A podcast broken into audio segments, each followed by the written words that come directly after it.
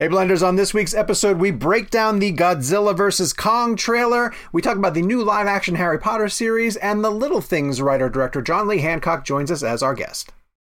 As humans, we're naturally driven by the search for better. But when it comes to hiring, the best way to search for a candidate isn't to search at all. Don't search, match with Indeed. When I was looking to hire someone, it was so slow and overwhelming. I wish I had used Indeed. If you need to hire, you need Indeed. Indeed is your matching and hiring platform with over 350 million global monthly visitors, according to Indeed data, and a matching engine that helps you find quality candidates fast. Ditch the busy work. Use Indeed for scheduling, screening, and messaging so you can connect with candidates faster. And Indeed doesn't just help you hire faster. 93% of employers agree Indeed delivers the highest quality matches compared to other job sites, according to a recent Indeed survey. And listeners of this show will get a $75 sponsored job credit to get your jobs more visibility at Indeed.com slash podcast. That's Indeed.com slash podcast. Terms and conditions apply.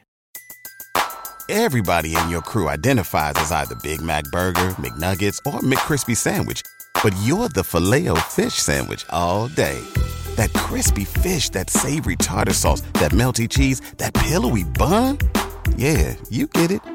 Every time. And if you love the filet of fish, right now you can catch two of the classics you love for just $6. Limited time only. Price and participation may vary. Cannot be combined with any other offer. Single item at regular price. Ba da ba ba ba.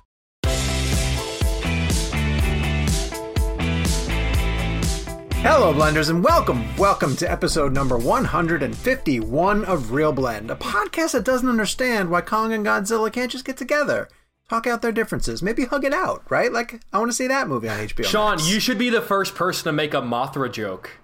Jesus. A Martha Mothra joke. You would be the first person. That- I also that want to know is- why our episode of 151 is not sponsored by Bacardi. Like, that, that, Oh, that's a that- missed that- opportunity. It is for me. Uh, on this week's episode, the new live action Harry Potter series on HBO Max. Uh, we are going to discuss the little things, and in order to do that, we have director John Lee Hancock joining us as a guest. And by us, I mean myself, Sean O'Connell, the managing editor at Cinema Blend, joined as always by Kevin McCarthy of Fox 5 in Washington, D.C. Hi, Kev. Sean, Jacob, Gabriel, good to see you guys. Uh, Jake Hamilton of Fox 32 in Chicago, sporting the Real Blend merch. My well, dad it's, did that. exclusive, it's actually exclusive Real Blend Yeah. merch. That's uh, that's only for This, this is literally a members only jacket. Yes, exactly. And uh, producer Gabe as well weighing in. Hi, Gabe. How are you? Hello, hello, boys. Uh, let- let's see. Housekeeping. So, in order to see Jake's jacket, you have to be watching us on the YouTube channel. And if you're watching us there, hello.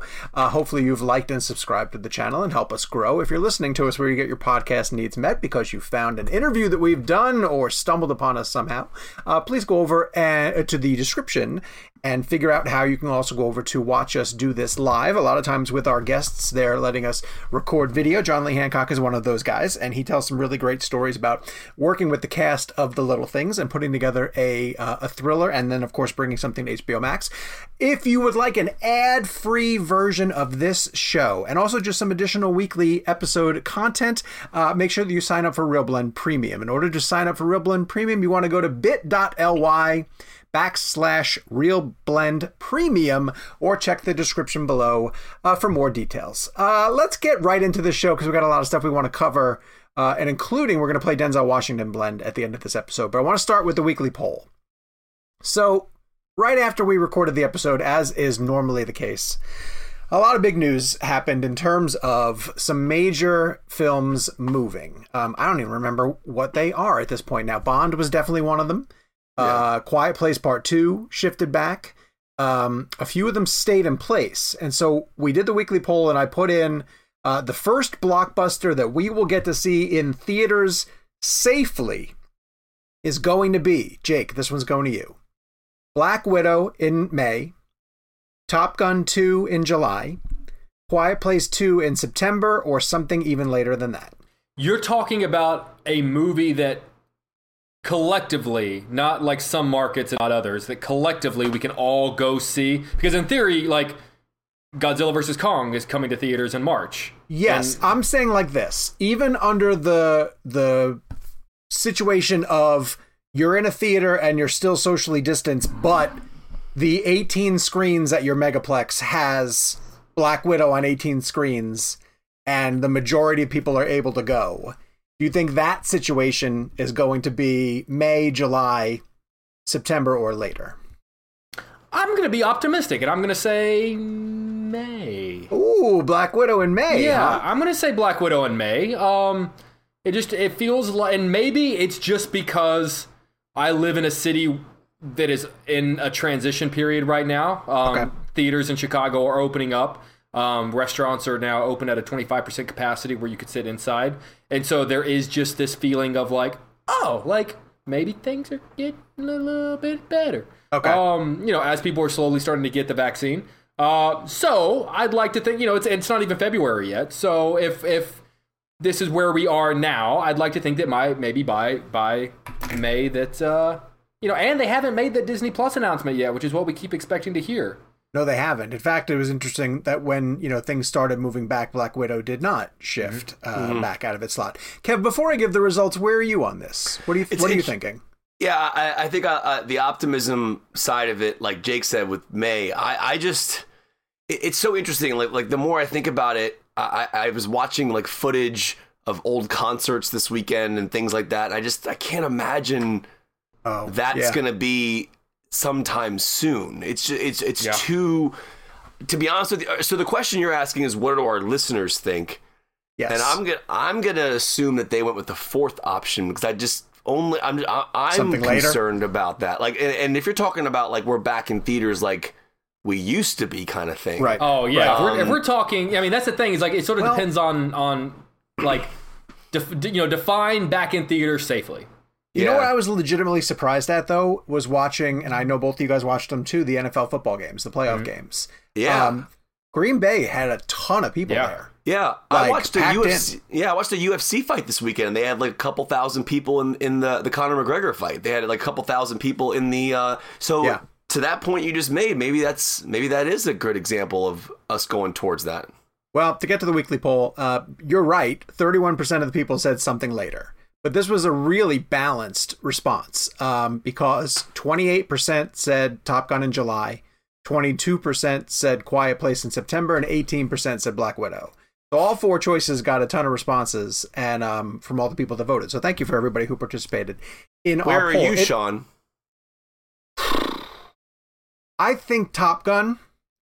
Um, Is Tom Cruise going to save cinema? well, I don't should- think Are, are we going to start that narrative again? he he absolutely will not allow it to go to home video. Well, yeah. Well, they they Paramount had like potential buyers, right? They had people trying to buy it.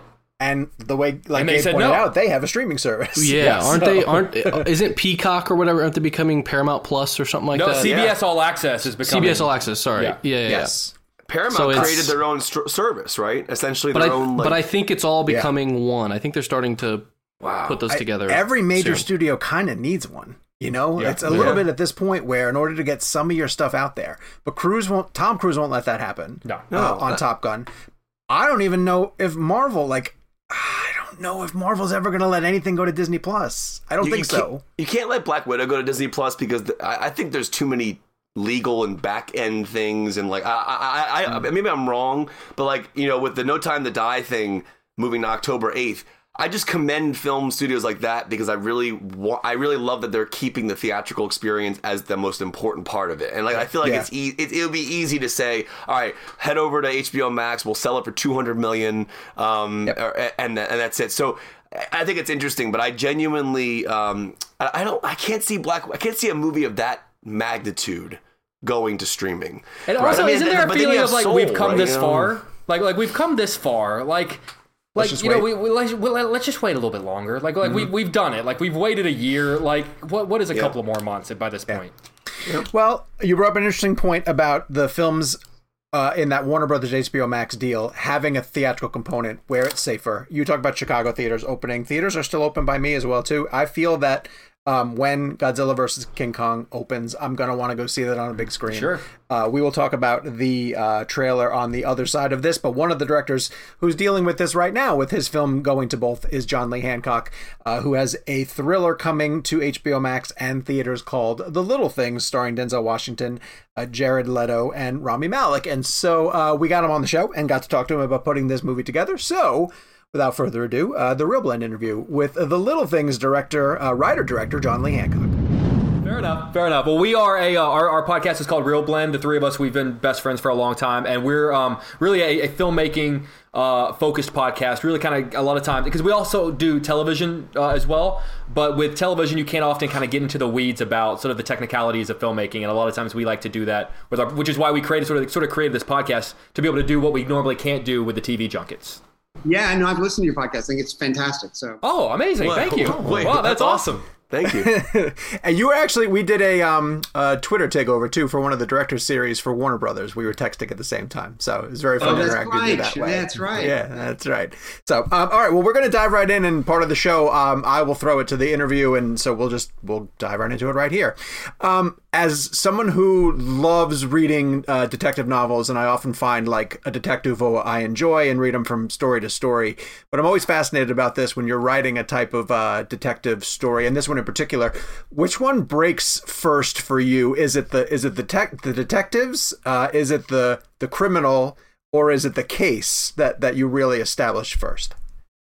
Oh gosh, I, I with this one it was kind of it was kind of all of the all of the above. I wanted. Long story short, what I was what I set out to do, I believe, since it was 28 years ago that I wrote it, so I can't be absolutely certain. um, but uh, there were um, I was I, I love I love films about crime dramas. Uh, I love psychological thrillers, but I kind of felt like they had become a bit paint by numbers in that um, you know you would you would be exciting at the start and there would be clues and misdirects and you're trying to figure out who's doing these things. And it's it's shady and noirish and all those those great things uh, all the way until you got to the third act when the bad guy was identified and then the good guy would chase him and there'd usually be like a, a you know a, a standard uh, action set piece and then they would go at each other with guns or something else, and the, the, the good guy would vanquish the bad guy in a heroic way. And that was great and formulaic for a while, but I felt like it was getting tired. And so I, I wanted to do something where you could embrace the genre and subvert the genre and finish in a non-formulaic way where things unravel instead of build to a suspected climax and still be satisfying. Um, and so, back to your question, you start with, and and again, embracing the genre in terms of detectives, and uh, you know, there's a killer, and uh, here are the clues, and so that people feel like, hopefully, the viewer feels like this is familiar territory, but satisfying familiar territory. And then as we move along, you realize it, it's not really about that at all. Uh, John, you mentioned uh, the the bad guy, and I got to tell you, I could not take my eyes off of Jared the second he appeared on the screen, and and obviously just because of, of all the promotions and stuff, I knew that he was in it. I was familiar, kind of at least with the idea of the, the role that I thought he was going to be playing. So I kept waiting on him to show up, and it's a it's a solid hour or so before we ever actually see him. I'm you know almost reminded me of like the shark in Jaws, like you're waiting for it but you don't see him. I'm just sort of curious uh, on your decision to wait so long to kind of tantalize us with the prospect of, of, of showing him and did you, you know, was it hard for you to not even, bring him in sooner Yeah, I mean, yes and no. I mean, on the one hand, Jared's everybody's fantastic in the movie, but Jared is so outside the box and gives a different, uh, certainly a different flavor to the movie once he arrives on scene. That you know, uh, you know, I did Jared, you know, Jared at one point in post when I was doing my director's cut texted me and said, "Don't let me ruin your movie. Anything I'm not good in, just cut that scene." And I said, "I wish I had more scenes." Jared, I mean, um, and we even thought about adding one more that we could introduce him a tad earlier.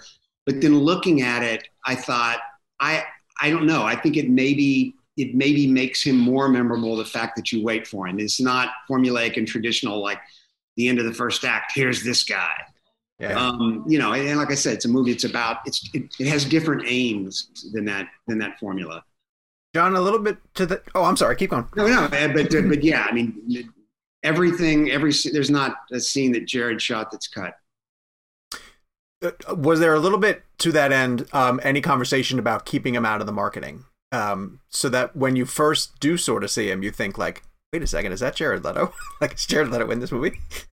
Yeah, yeah. I mean, we wanted to keep him out, you know, as as much as we could for a while, um, because I think he he you know he is he is gr- always great, but su- surprising in this movie. I think in, a, in an outside the box way.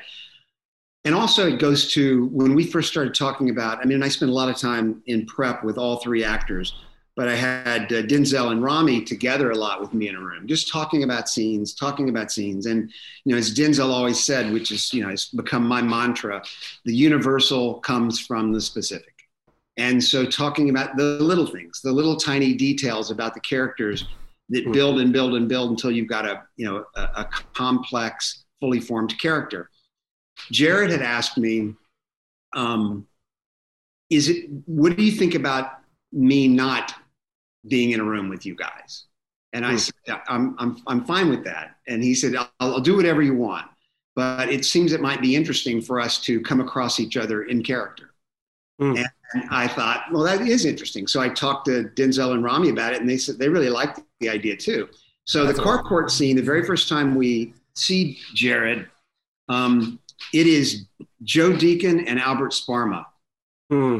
No, it is. There's no like, hey, how you doing? Uh, how are we going to do this? It was very simple blocking, and I didn't Wow. want them to, to see each other. And so That's the first awesome. time, the first time Denzel shines the flashlight, he's looking at Albert Sparma, not Jared Leto.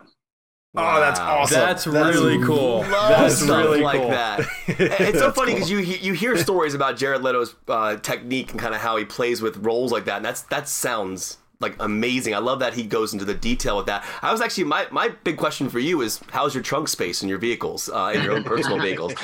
No, no, uh, I love that little beat, that that that little turnaround bit. Um, but one thing I'm actually genuinely interested in asking you um, is about the little things. Um, and there's little details that are given throughout the characters throughout the film, specifically like just the little things that Jared says about pineapples and jalapenos and like the the potato skins at that bar. Like you know that gives you information as to who that person is. So I wonder from your side of things as a director, what are little things that are very impactful on you as a storyteller that people would be amazed to know? Like this little detail is such a big impact on the way I do my movies.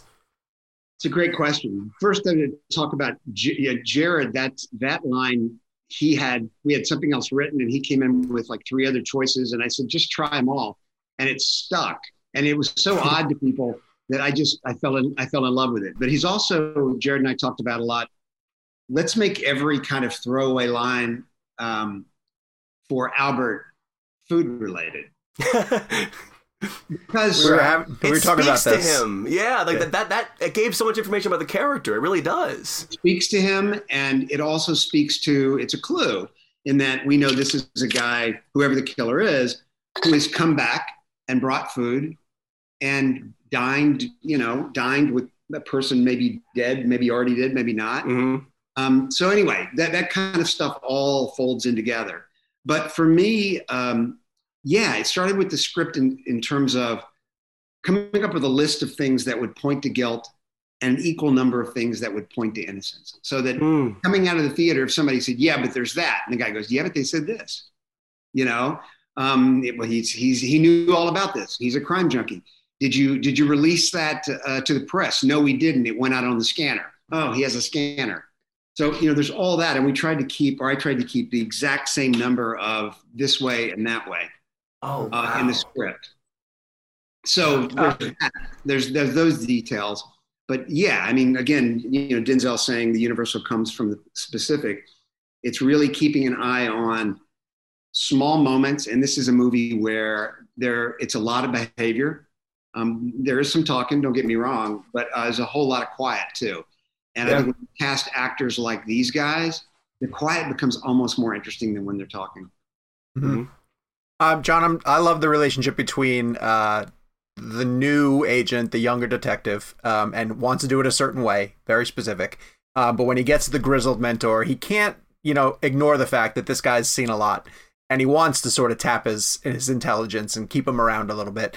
Um, I want to flip that to the filmmaking side. Like when you take on a movie, clearly you want to do it your way, you know, and you're you're the top dog at that point. But did you have a filmmaking mentor uh, early on that you were able to sort of keep around or ask a lot of questions and say like, okay, how did this go for you? I, I don't know that he would consider himself a mentor to me, but he was, whether he knows it or not, and that's Clint Eastwood.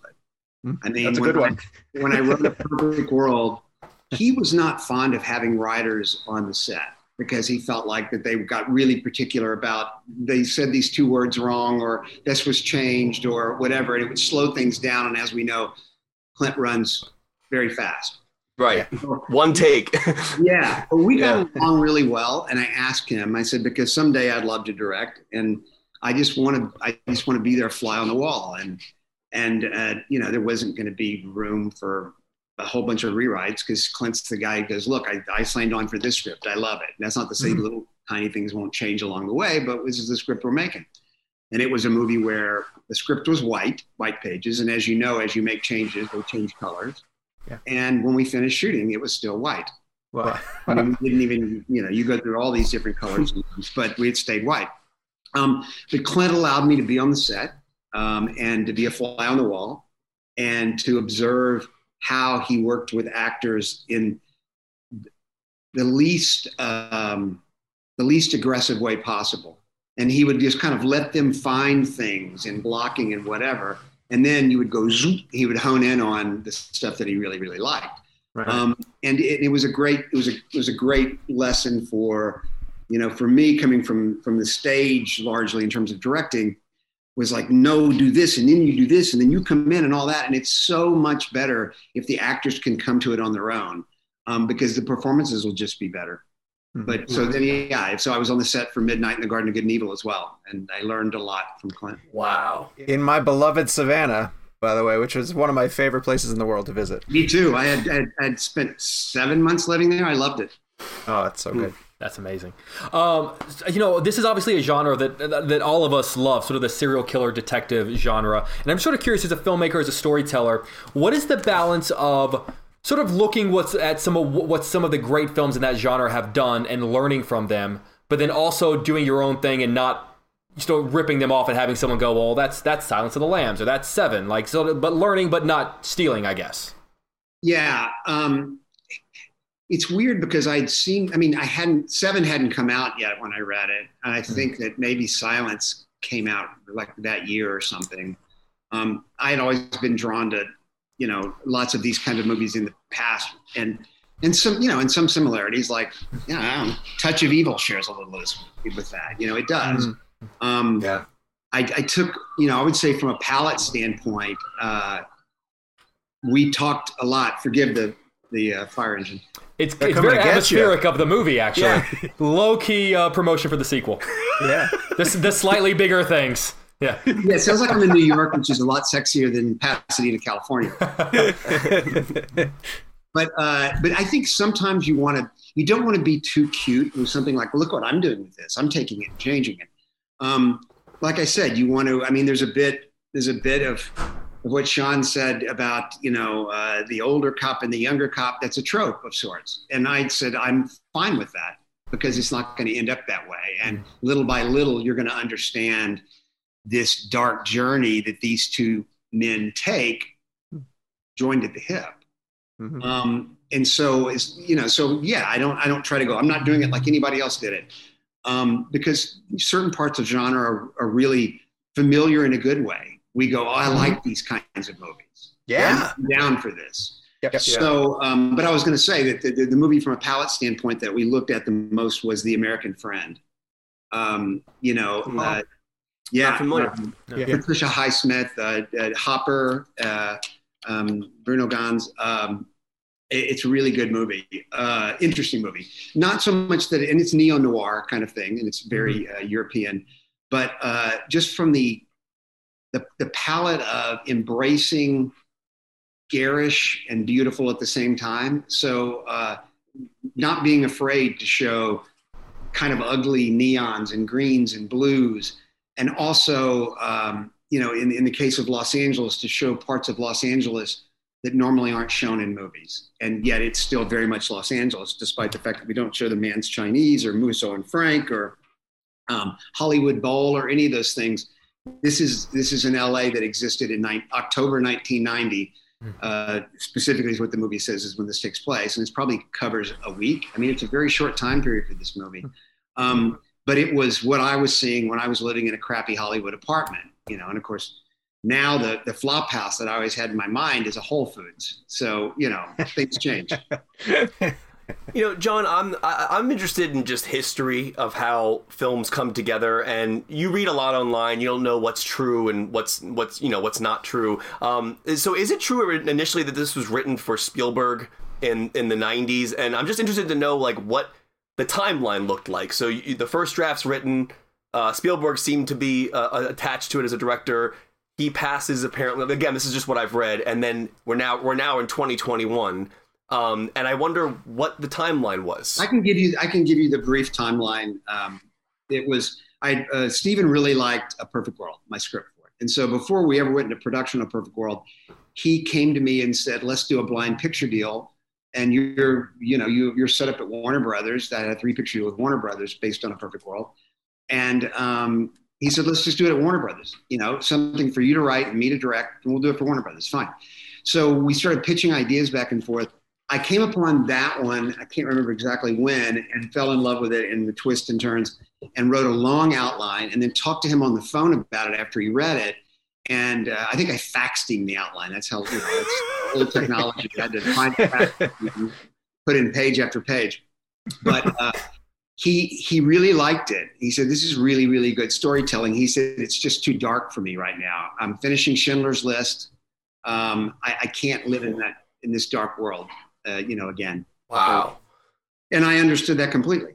Um, and so the next person, Clint, was interested, really liked the script. It was interested for you know a very brief time. Then came Warren Beatty, uh, and Warren wow. was interested in it, and so that led to many lunches with Warren talking about. It, they were all awesome, talking about everything, upbringing in Virginia to his fights with his sister when they were little kids to the little things to the script to talking about everything. And it was it was oh great. gosh. but he has a he has a very um, deliberate process let's say. You know it takes a while. And it became obvious that he probably wasn't going to do it but he did love talking about it a lot. And i enjoyed it. Um, yeah. after that danny devito at the time was directing a lot of, of movies was interested in it almost came together and then didn't. Wow. And it was like every two years or so, Mark Johnson, who's been the producer on it forever since the start, would call and say, "Are you, you know, you know, this person's interested?" And we'd have a meeting with them or whatever, and it wouldn't wouldn't make. Um, studios at the time were still, um, you know, their their com- their comment back then was, "If you'll change the ending and make it more formulaic, we'll make the movie." And I said, "Wow, I can't I can't do that. That's why I wrote the movie." Yeah. Um, so then when I started directing, Mark Johnson would come to me every couple of years and say, What about the little things? What about the little things? And I had little children at the time. They were born in 2000 when I was when I was directed The Rookie. Um, and oh, I said, "This is a." I'm going back to Steven's, you know, headspace. I said, "This is a really dark place for me to live for two years, which is what you know you end up spending." And with I've got little kids around. That's, that's not the best, you know, use of my uh, being a father to my kids if I'm, I'm, hmm. you know living in that dark place. So then you know years pass years pass years pass. Mark keeps asking i keep deferring. I haven't read it you know in 12 15 years or whatever. My kids are in college and i've run out of excuses um, hmm. because they watch darker movies than this all the time. Um, but uh, but uh, so I, I agreed to reread it and i opened it up dusted it off and was terrified because i thought am I going to read something that, that's poorly written or that it has mm. is it is it is it really really too snappy and clever uh, but not good yeah. Um, yeah so it's a little like you you know you open your high school yearbook and look at the picture of yourself mm. knowing where you are now and there's a yeah. part of you that's you, know, you look at that picture and you go man i see a lot of false confidence and fear but i also mm. see some promise you know um, and so I, I, I opened the script to read it, and I was kind of surprised that I really, really liked it. How did anything down? How much changed from the '90s to now? Less than ten percent. Wow, Wow. I, I figured your maybe your life experiences over three decades or so would Yeah. It was cause that. Yeah, it was i mean part of it was uh, you know yeah you'd look at stuff and you go well this this piece of dialogue here is, is a little clunky and it sounds like i'm showing off so i'm going to bring that down um, or i don't have to i mean certain scenes i dropped out just because i said i don't need this. But when you're writing for someone else to direct sometimes you have to build more infrastructure and leave more uh, breadcrumbs i call them so that your intention with regard to the script is very very clear. And then Right. once the director gets it then you can always back off that.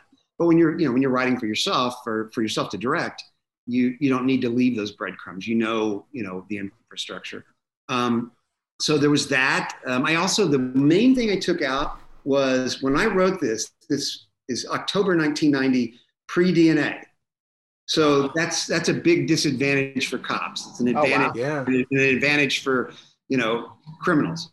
Um, so this is pre DNA, pre cell phones, um, you know, pre CCTV. It just made it harder on the cops, which is why we kept the time period. But uh, gosh, I forget where I was going with that. Oh, The, the element of the fingerprint. There's a good scene with a fingerprint. I won't give anything away. prints were important. Blood Yeah. was important, but only because not for DNA, but because of type. That you could Yeah. say, well, this, oh, this person's a B, so that means this, you know. Mm. Um, but being pre DNA made it really, really, uh, really, you know, hard for the cops, which is what I wanted because I wanted, and you know, and they had to have a payphone, and they took a roll of quarters with them everywhere they went. Yeah.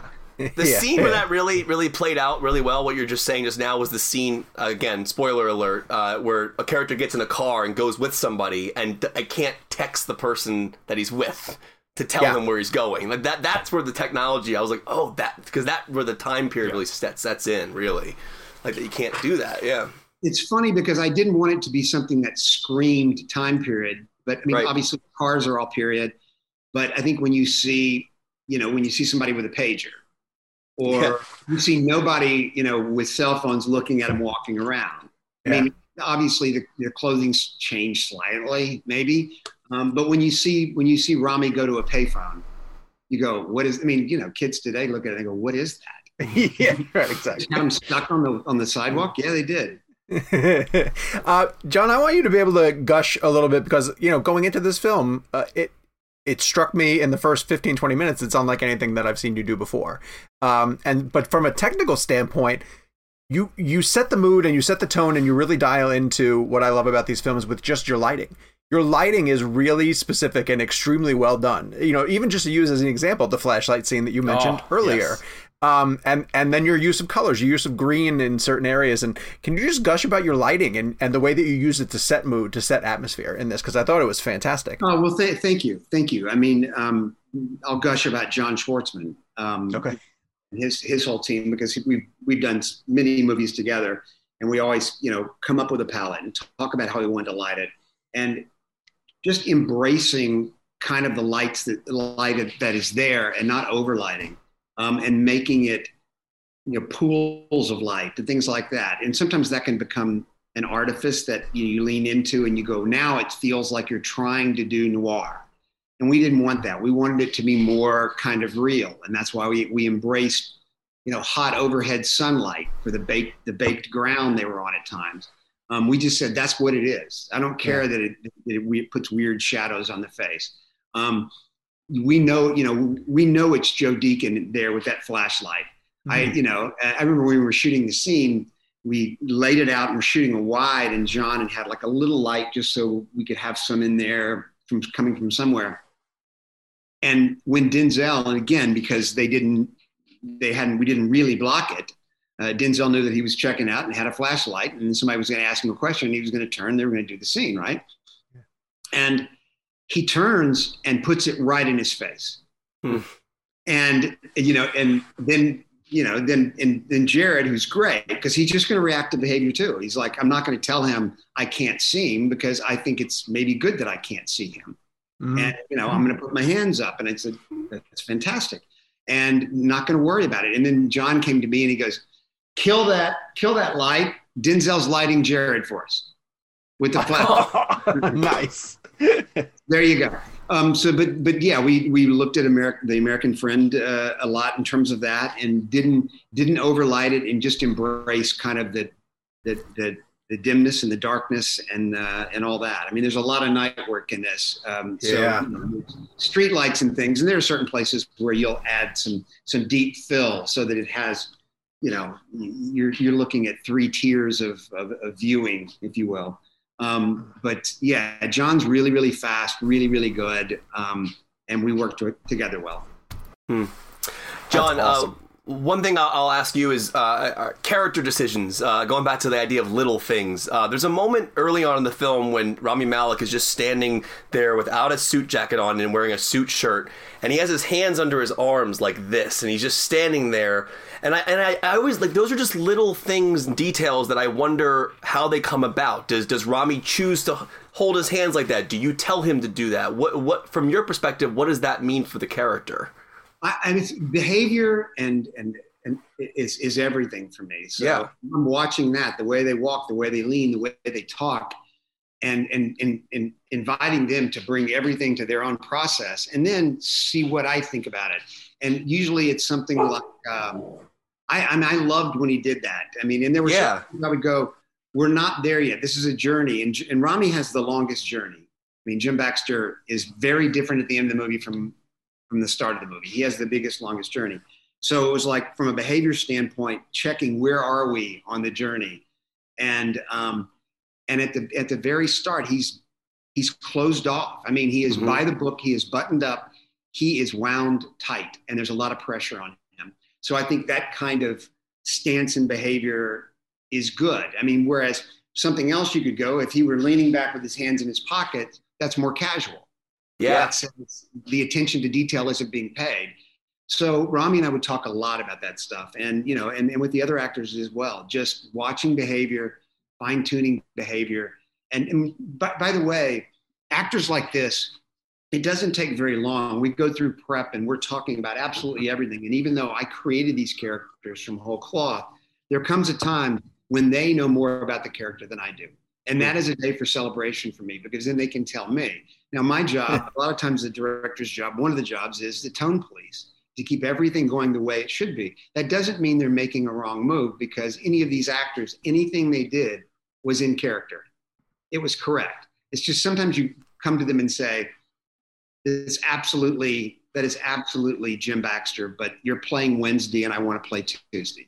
Oh, that's great. Yeah. That's Well, a great those piece of little direction. things came across. Yeah, I mean, they really did. I was like sitting there, like I wrote down when I was watching the movie. I'm like, oh, he has his arms, and it did speak to exactly what you just said. So those little details do come across. We want to say thank you so much for joining us. We really appreciate it. Um, it was an honor to have you on our show. We uh, we love just talking filmmaking with you, and take, thank you for taking us through the journey of the film and kind of people don't realize how many decades some of these movies are in works. It's pretty pretty Mm-hmm. wild. So It's crazy. It's a long time. Uh, thank you very much to Warner Brothers for allowing John Lee Hancock to come on to the show. Make sure you guys check out the little things uh, either on HBO Max or in theaters if theaters are open near you and you feel uh, comfortable enough going to see it on the big screen. Uh, let's get to something that, like I just mentioned, is a film that I absolutely am going to want to see on the big screen. Uh, it is the Godzilla vs. Kong trailer that just dropped.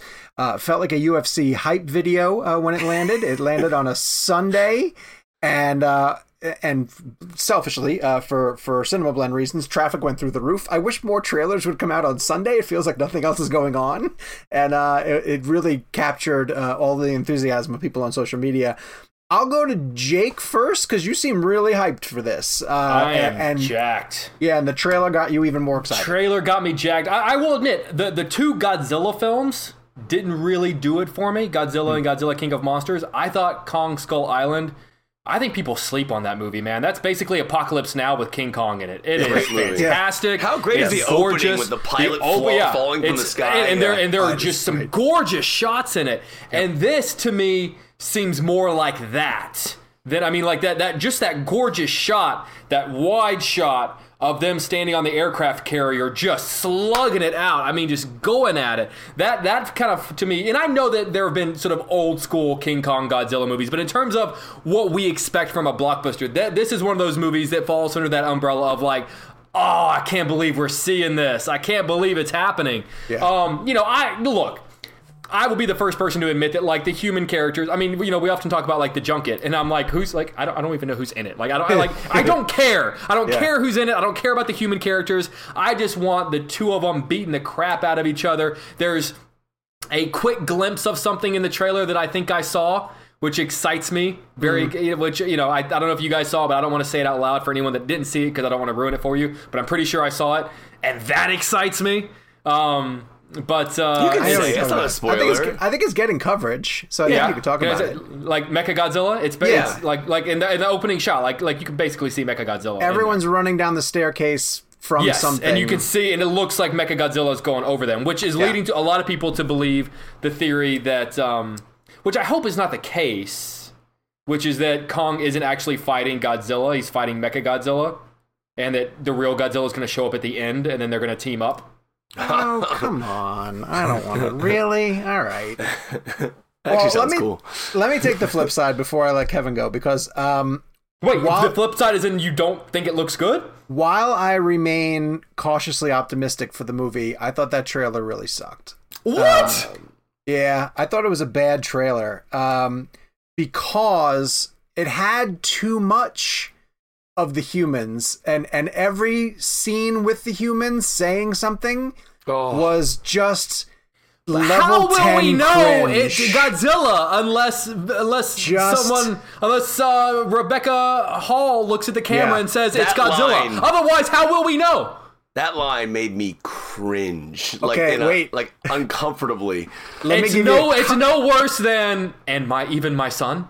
No. Uh, that's Kyle not a good Chandler. line either. Yeah, yeah. Kyle Chandler running around saying Hey, hey, Godzilla hey. is out there hurting people and we don't know why. Hey, Kyle Chandler is a goddamn national treasure. You will not Listen. you will not besmirch the name of Kyle Chandler. So hold on, and then also, so all every scene with a human is like Roland Emmerich level bad. Like it's just bad.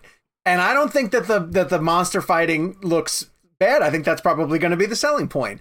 But who chose that song? What was that? That song was the lamest song to put on that trailer. So I can even confirm because I watched it. We got to see it on Friday. They showed it to us early to get our stories ready for Sunday. And I How watched did you it. not text us this? Why are we even friends if you're not going to tell us these things? Oh, I did, didn't I not? No. I was very busy. Um, I watched it and I was like, uh, really? And so I watched it again and I was still like, what? And I, you're right. A lot of the visuals look great. It does not look like the hidden Godzilla, you know, that we got in the first movie. Um, it it looks closer to like Pacific Rim to me, right? And I think Pacific Rim is fine. Um, but on Sunday when it was getting all this, hype and everybody on Twitter was like, "This is amazing," I was like, "I'm gonna watch it without the sound." It's great without the sound, like without that horrible song and without the bad dialogue. People dialogue. say that about ReelBlend as well. yes. So I am. I still think the movie's gonna be fine, and I will. I will go see it on a big screen, and I will. No, you're uninvited.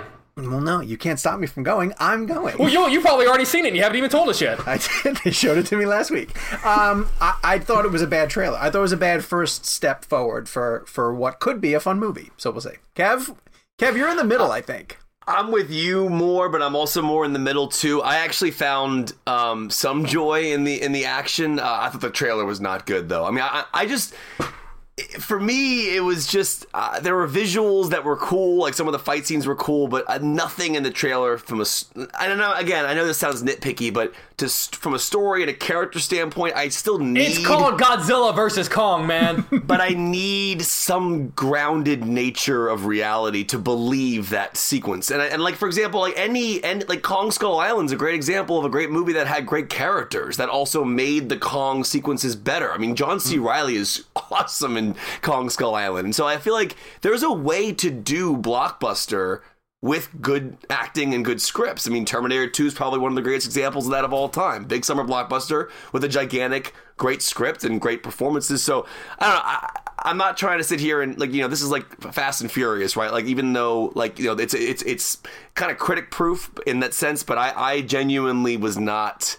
It didn't do anything for me. Like, That's a, it- a good it- comparison. Maybe because I'm very nitpicky about how ridiculous I think the Fast and Furious movies are, Yeah. how stupid they're. So maybe maybe this is my Fast and Furious where I just go like, okay, I just Like Yeah. I, I'm enjoying it while also recognizing that it's stupid. I'm all I'm all good with the movie, and I love the I love the idea, and I, and again, the movie could be amazing. I just I'm with you, Sean. Like, I, and I actually felt completely out of the loop when I saw the tweets about everyone like gushing over it. I was like, did I miss something? Like, like I I, I did the same thing you did, John. I watched it three times, Yeah. and I'm like I'm like, what did what what am I missing here? Like like am I not seeing what everyone else is seeing? I just the the Godzilla line that Rebecca Hall says ruined the whole trailer for me. I mean, it's just, it's, a, it's a really bad line. Like Yeah. it, like like that. It's the equivalent of like in every. We always joke about this. In every Bourne movie, there's always someone that looks up at a screen and goes, "Oh my God, it's Jason Bourne." like, like, like- how will we know otherwise? the subtle the subtlety of Godzilla just being on screen without someone telling me he's on screen or she's. Uh, I, I- I just. Again, know, these are all these are such nitpicky, Yeah. uh, persnickety things. we're to, like, pull reacting to the trailer. yeah, I, I don't, there's just- just a slew of like legit actors who I just know are not going to get any kind of screen time. Like someone was like, "I'm just here for Alexander Skarsgård," and I was like, "Oh wait, that's right, Alexander Skarsgård's in this." You know Brian what? Tyree I, Henry, I, I poor just, Millie I just Bobby saw Brown is in both it. of you age 20 years because the childlike wonder was just sucked from you. dude. I'm And I feel all in sorry on- for you. I'm all in on childlike nostalgia films, I, but like the last two, like the Godzilla film and the last Godzilla film, the one with Cranston was terrible. Hmm. Absolutely, it killed. They killed the best actor off in the first 30 minutes of the movie. He was the only reason why Godzilla was going to be an interesting film. I thought. It, that was their way of telling us that the actors don't matter. yeah. You're here for the action. Godzilla is out there hurting people. We don't know why. hey, hey, I will not stand by and let you besmirch the name of Kyle Chandler. I want an answer to why he's hurting people. I need the movie I to ho- answer yeah. this. I hope I'm wrong. I hope it's awesome. That's It's the new they awesome. fly now. They fly now? Don't. Don't. This episode of ReelBlend is brought to you by Marvel Strike Force. Marvel Strike Force is a mobile squad RPG that allows you to battle with your favorite team of superheroes and supervillains in a fight to save the universe against threats like Doctor Doom and Apocalypse. Power up your favorite characters and build a team to complete missions, unlock gear and other resources, and even challenge other players in PvP modes such as Alliance War and Arena. New ways to battle with your roster are released regularly, and the meta is constantly evolving. And now you can sign on for Marvel Strike Force's new Deadpool Anniversary event in order to receive a generous gift containing character shards, an anniversary diamond orb, gear, and other great items. Better yet, each week during the Deadpool anniversary, players can complete events and receive even more special rewards and skins. If you want to get in on all the fun of Marvel Strike Force, be sure to use our promo code MAXPOOL, that's M A X P O O L, and thank you to Marvel Strike Force for supporting the show. As humans, we're naturally driven by the search for better. But when it comes to hiring, the best way to search for a candidate isn't to search at all. Don't search, match with Indeed. When I was looking to hire someone, it was so slow and overwhelming.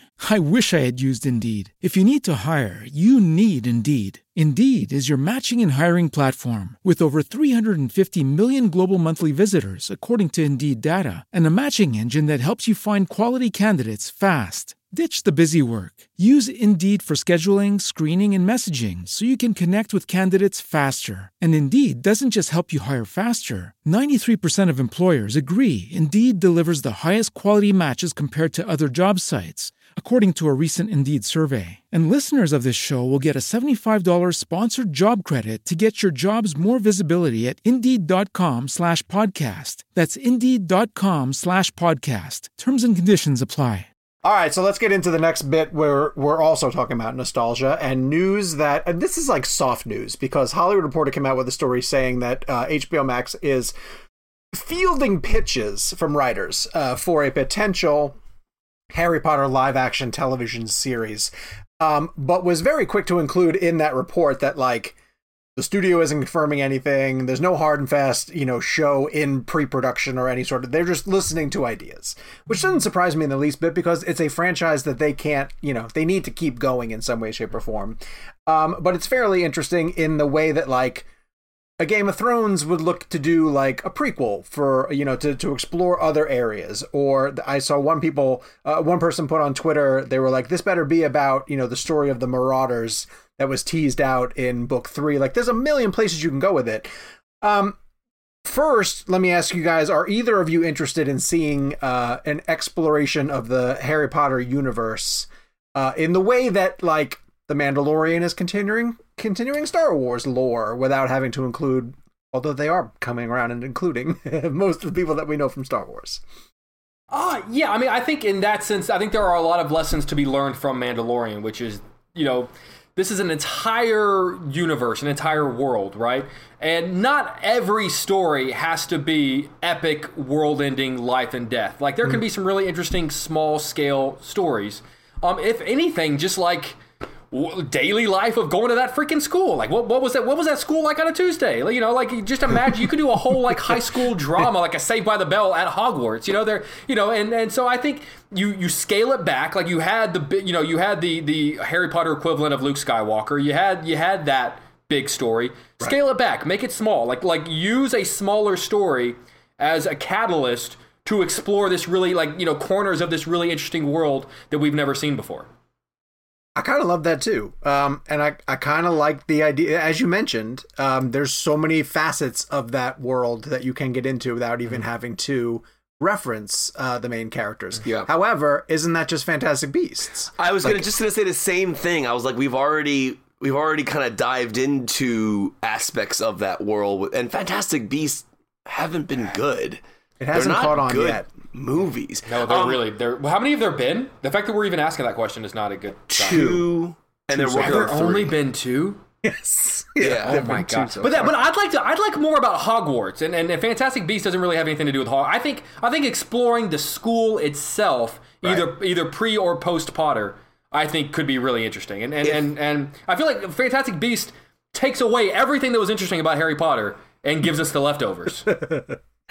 if uh, if if HBO if HBO and Warner Brothers were to bring in Alfonso Cuarón to do this series, Oh. like that would be cool because like like he was the whole reason why I actually appreciated Harry Potter because like the first two while you know I like them they're very you know they're just different style and different tone and then when Cuarón stepped in and did Azkaban it added such a cinematic value to it. And I'm not knocking Chris Columbus because I actually think he's a great storyteller. I mean, he did Home Alone, and I mean, did he, did he do Mrs. Doubtfire? I mean, he's a Yeah, I could he be did wrong do on Mrs. that. Doubtfire. He's a great director. I mean, Chris Columbus might be one of the most underrated filmmakers out there because no one really talks about his name. They just talk about the films he made.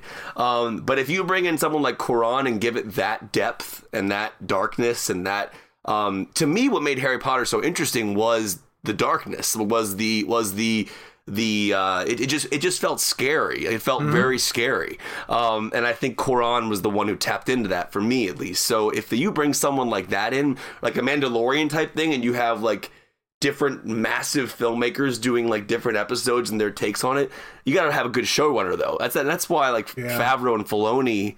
That's why Mandalorian's so good because you have Right. a showrunner who's deeply uh, passionate about the material. So as long as there's good people surrounding it, I'm interested in diving into any of that stuff. Of course. Makes me wonder if there is a creative out there who loves Harry Potter. I'm sure they do. The way that like a Dave Filoni, you know, Filoni worships Star Wars. You know, and I'm not quite. I'm just not quite sure that we know of Yeah. uh, somebody who has invested in that world. I mean, do you guys? I, I I would say I, I like the Harry Potter movies. Um, I but would like you guys them. say that you love them? I love three, but my problem with that whole franchise or that whole series of films was the ending. I thought the ending was such a letdown. And again, I didn't read the book, so for me, I spent ten years watching Harry's um, arc, and then finally gets to Voldemort, and then they have like a two second fight, and there's like no mean- drama. I mean, it was I mean, like, too, I, here's here's the deal. In, I have the book on myself. In in the book, like if I remember right, the battle, st- like the fight, starts on the right hand side of the page at the bottom, and you start reading it. You're like, oh my god! And then you flip the page, and it's basically over on the left hand side at the top. Like it's like that. That's it's very crazy to me. fast. That's It's crazy. very fast. Like so, and granted, trust me, they changed stuff. For, I'm not. I'm not defending that aspect of the movie because they could have really flushed it out a lot more. But I remember in the book, I remember in fact even flipping the page back and going like, oh, "Do I have pages stuck together?" Like that's like I thought like I was like I, there, I would have thought that there was more. It's it's like like it's like bottom right, top left. That's Wait. how that's how fast it is. But the way Voldemort dies in the movie is not the way he dies in the book, right? Is it like that simple where he just like I honestly don't remember, Go- but I remember I- that I just remember how uh, quick it was. I just remember it being very fast. that? I- I- as a non-book reader, that really upset me because I, I was I was invested for ten years um, in that story. I mean, I don't know. I saw Gabe shaking his head about, or in a, a positive way about Harry Potter. I, was that not a letdown? I thought that was such a letdown. and I- the makeup at the end was terrible too. I think I think film goers of, of my generation are are would love, and I'm speaking for myself, I guess, but I think I think people will love to see a Hogwarts focused. I will just take a a fun a fun series about some random students at Yeah. Hogwarts, and it can Yeah. just be about being at Hogwarts because. I grew up with Harry as the movies were coming out. I didn't read the books. I, I was just addicted to the movies. Same, But every yeah. time the movies came out, I was the same age as Harry throughout his whole education cool. there. So for me, it was this amazing, like, I got to fantasize about going to this crazy magical summer camp kind of thing. So for me, seeing that, I think would be is enough for me to like binge a whole Yeah. series. because because being uh, you know in in high school there's enough drama there in and of itself. You take that yeah, and multiply it by you're in a magical high school i mean they're done like there Well, there it and is. let me let me also uh, Uh, they need to combine. They need to. They need to bring Euphoria's Sam Levinson in to do Hogwarts Euphoria wow. style. That would be now. I would watch that in two seconds. Could you imagine They're like, what they could do with the spells and stuff? the example I'm going to bring is a little more wholesome. Um, we just we just finished Cobra Kai uh, season three, and it's it's a terrific way to extend a brand. Like Yeah. there, that show should not be as good as it is. Yeah. Right? There's just no way. And but I am now far more compelled in the stories of the new characters, the young kids, and and the other people who are being being brought into the narrative than I even am to all the stuff that felt like it's just there for nostalgic takes. Like there are characters from the main movies that come back now much later. And that show in the beginning was like, wink, wink, look who we got, hey! And now it's like its own thing. Like now, I just care more about the the drama that's happening with the other characters. So you Yeah. absolutely can can continue on uh, any type of franchise like this. So, uh, but we're way ahead of ourselves in the fact that you know they're just fielding pitches from writers. So hopefully they're listening to this week's episode because we just gave you guys some really great ideas. it's gold jerry I want to talk about the fact that AMC Theaters uh, is reporting now that they have raised more money to keep afloat, and they say that they can stay afloat through July of 2021 if nothing comes back. Uh, and if things start to come back towards some form of normalcy, they believe they have enough capital raised uh, to get through the end of this year. Uh, so they think they're going to be able to survive the quote unquote uh, winter pandemic uh, crunch and, and really keep things going. And so I, I'm encouraged by that because I still worry about some of the smaller chains and the mom and pops of the world. Um, but anytime that you hear uh, bailout money coming from in any kind of way to keep a major theatrical chain going, uh, it it restores my faith in the fact that we're going to have uh, an ongoing strong relationship between studios and theatrical distribution. And and I credit the studios that have uh, really thought outside the box. Uh, Warner Brothers, uh, in particular, Universal, in terms of negotiating their window and still maintaining some form of theatrical. Uh, and I, I hope that this means that the light is at the end of the tunnel. Kev, you must have thoughts on this, I'm sure. I mean, it's it's such an interesting thing. I, I've I've actually personally changed a lot from a from a from an understanding of where we are in the world and and and putting aside my selfish ideas of what the theater experience should be and what I want it to be because you know whether or not where you are it could be changed. You might not have the access to a theater. So I, I'm such a fortunate individual that I have access to these theaters. So um I, it's it's an interesting thing and I and I and I love that this this news cycle is keeping the story afloat. I I I, loved seeing that story because it kind of just made me like it gave me hope that we're going to continue on because there was a lot of talk about the death of theaters and the death of theatrical. Um, I do. I'm really hopeful and really hopeful that Warner Brothers reverses that decision about the day and date. Um, maybe go two weeks. You know what I mean? That that's that's still is something that I'm really fascinated by as to why Warner Brothers didn't just give them a two week theatrical run prior to going to HBO Max, and I think Godzilla is a great example of uh, of one that I can't believe will come out on HBO Max in the same day. So Yeah. I'm, I'm hopeful, but I, I also feel like we need to all come to an understanding that we're going to have shorter windows. But the day and date stuff, I just can't. I, I'm know not what? into that. You know what I found really interesting? Because I kind of forgot that this was a component of it. Wonder Woman 1984 left HBO Max. Yeah, you're right. Monday this past- today, right? Was it Uh, today? today or yesterday? Yeah, whatever. Yeah. Uh, we're recording on Monday, and I think it might have been today. I kind of forgot that that was going to happen. Um, Yeah. and that's that's a little bit cool. Like maybe sh- maybe shrink that. You know, like make it available early, but then after that, if you've waited too long, now it's in theaters. And you got to go see it. Um, I don't know if that that helps. I'm not quite sure, but I selfishly kind of just assumed like, oh, I'll be able to put on Wonder Woman anytime I want. Now it's just sitting on HBO Yeah. Max, but that is not the case. They're going to r- rotate those things through. Did you guys see the streaming numbers for, for Soul? No, Did you see they how- released them? Massive. Uh, Like destroyed Wonder Woman. Did it Uh, really? Uh, yeah, I'll, I'll, I'll pull up while you guys continue. I'll pull up the exact numbers, but Jamie I'm Foxx posted it on on his uh, Instagram like 1.9 billion. What was the number, Jake? It was like something insane. It was, but but also, I mean, to a certain degree, don't I mean, and correct me. I. I, I mean, I, obviously, I don't have. You know, I'm not even going to get into like what what the numbers mean or what they don't mean. I'm trying. I'm thinking like the logistics of like who's going to be watching what.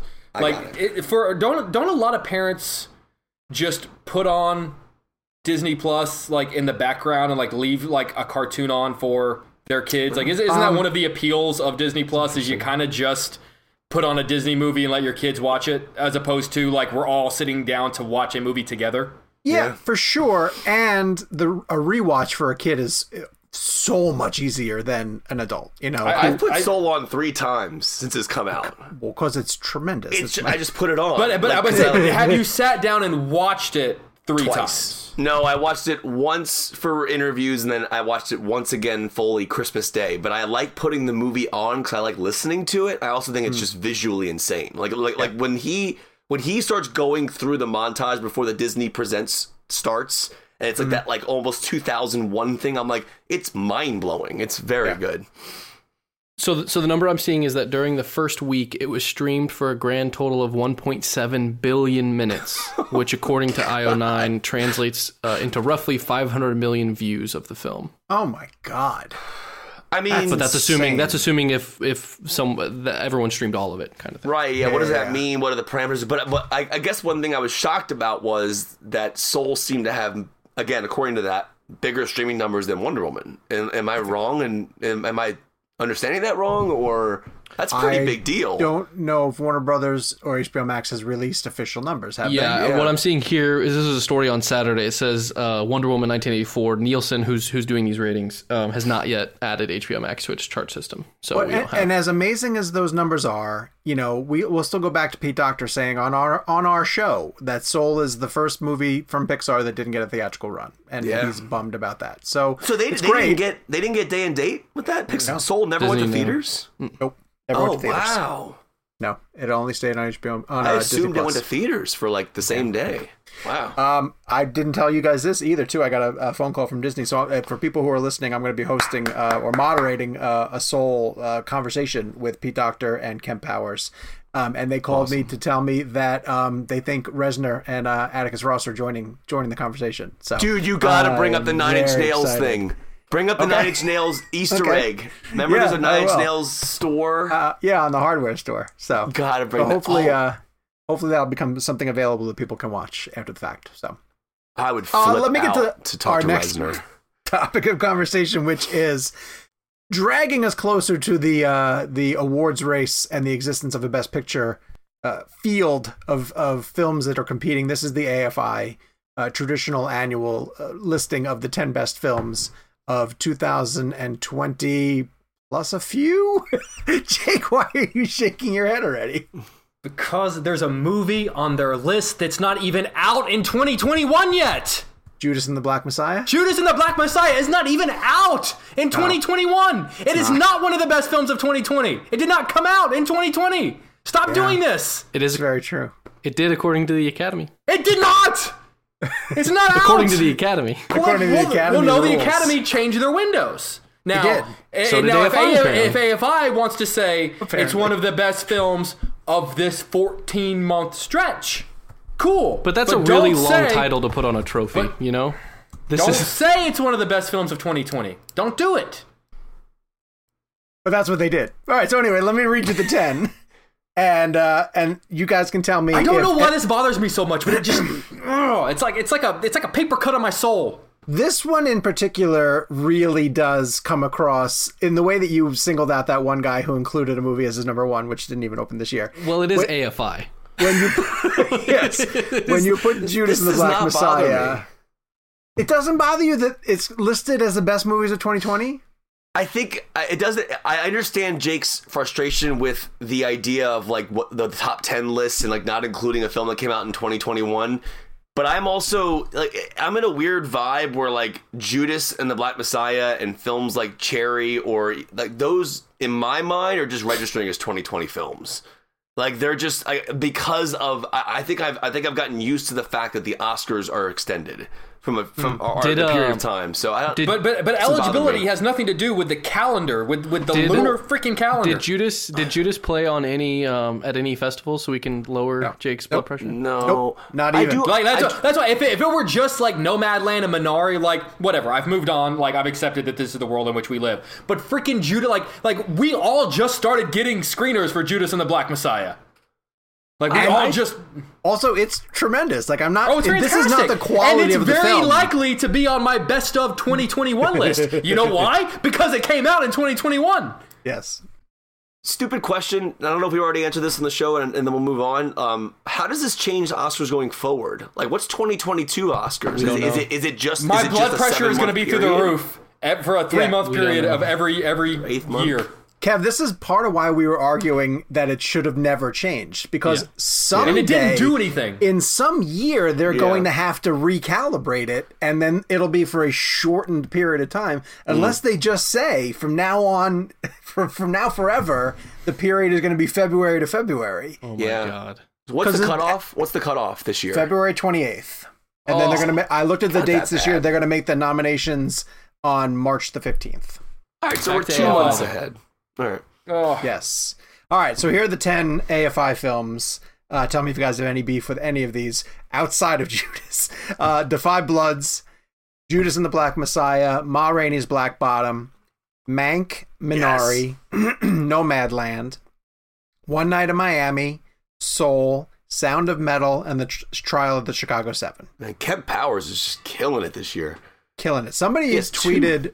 Tweeted, and I never thought about this. Has anyone ever been nominated for Best Original Screenplay and Best Adapted Screenplay? Because he Oh, has a chance for getting that Oh this year. wow, I didn't even Yeah. think of. Wait, oh, because he adapted his own material. Yes. Oh, yeah. wow, So he could get even think about Miami and Soul, uh, and- which would be amazing. Um, so this leaves off uh, Promising Young Woman is uh, one film that did not make the cut. Uh, people are pointing out that News of the World also didn't make it. I'm not quite sure that News of the World is um, getting as much buzz as all the films I just mentioned. Um, and Netflix has one, two, three, four of the top ten Wow. and Amazon Studios has one. Oh, Amazon Studios has two: Sound of Metal and One Night in Miami. So that means uh, six of the ten are um, streaming services. I have a hot take. I don't understand the universal love for Nomadland. I don't either. I thought it was an interesting experiment. I thought it was a very touching film. I understood the arc and I and I got that Frances McDormand was great in it. I don't understand the the hype surrounding it. And I don't know uh, maybe I'm missing something, but like like every other film on here I could I can understand. Nomadland I just I thought was oh was good. It was Yeah, I think it's very good. Where where are Um, you guys at on that? I like it. Yeah. yeah. I think it's. I think you know. I. It's I good. I, uh, I went into it thinking like, okay, this could be a top. Because by the time I saw it, people were already kind of starting to put it on their top ten list. Um, Yeah. So I kind of went in thinking, you know, it's it it feels like a documentary. Um, it feels like you're kind of just dropped into this world, and then David Strathairn shows up, and then you step out. Yeah, Um, he, that ruined it for me a little bit. I agree. And I I can make an argument for all nine other films on this list of why I would be super passionate about. Though them. on the flip side of that, you know, a lot there. You know, the movie that that at least Sean and I love. I think Kevin, you're you're hit hit miss about that has gotten a lot of hate. I feel like is Chicago Seven.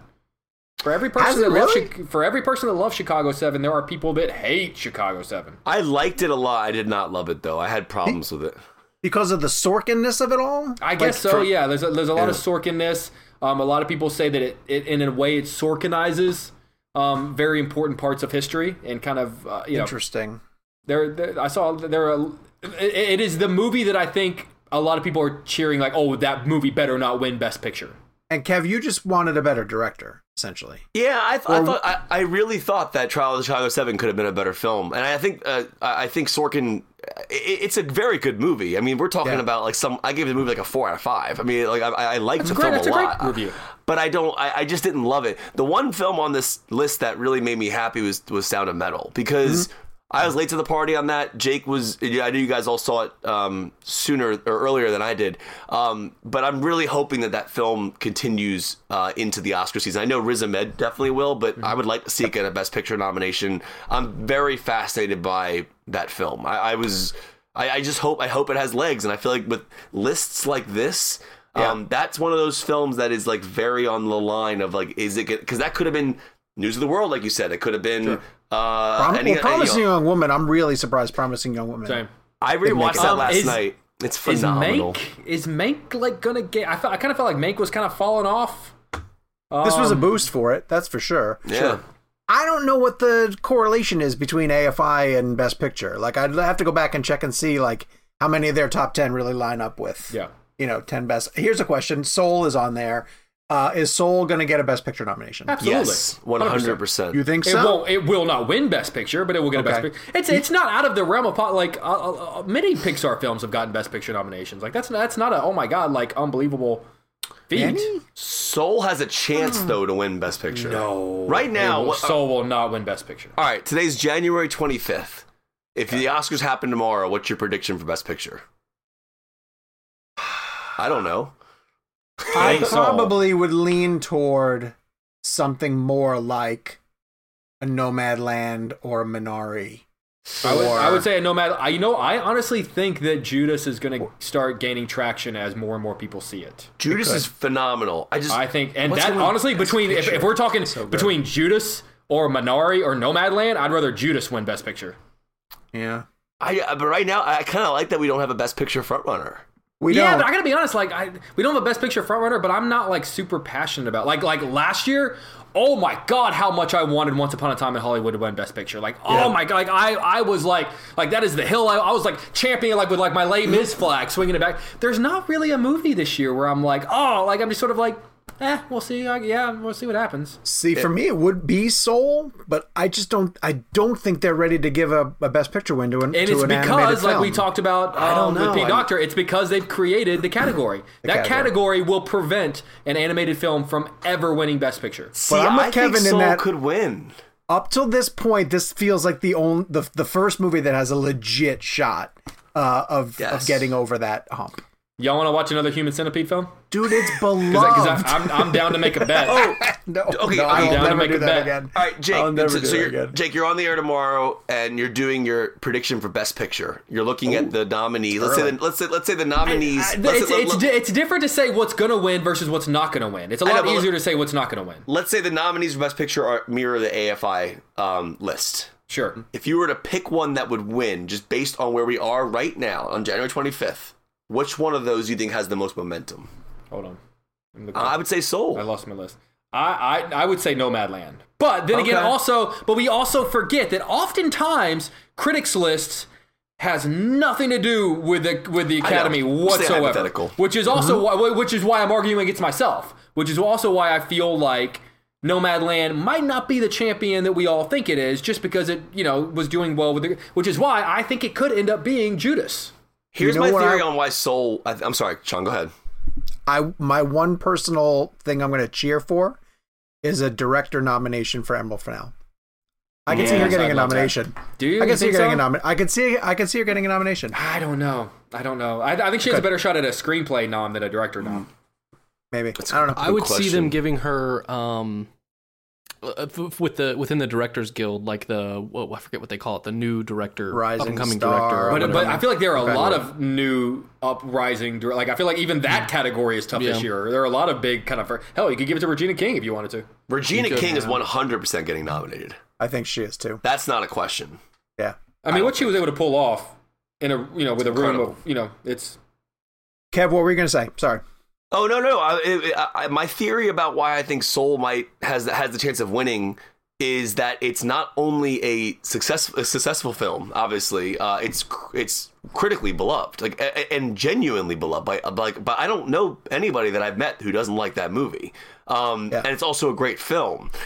And I, I- it's interesting. I, I mean, with with a year like 2020, just like of all the things that happened that were so unprecedented, I, I just think like you know maybe maybe I think we're in a different world now. I really do. I think that we I think our our I could see things like that happening. It sounds like so it sounds like it'd be so out of the norm, but I, I think the same thing surprised if happens with Soul Soul won. that happens with Roma, which is like, hey, we gave it we gave it best foreign film. You want foreign film and best picture? Like, I think it's the same thing. I think they're going to give it animated film and then give best picture to live action. I, I, I hate to be the, the pessimist, but I, I feel like that is very much in the in the realm of what the Academy does. Like they say, here you go, like here's your here's your Oscar, and they could even give it score, and they could give it it could walk away with the screenplay. You know, there there, there are they could end up winning three four Oscars, but best picture ain't going to be one of them.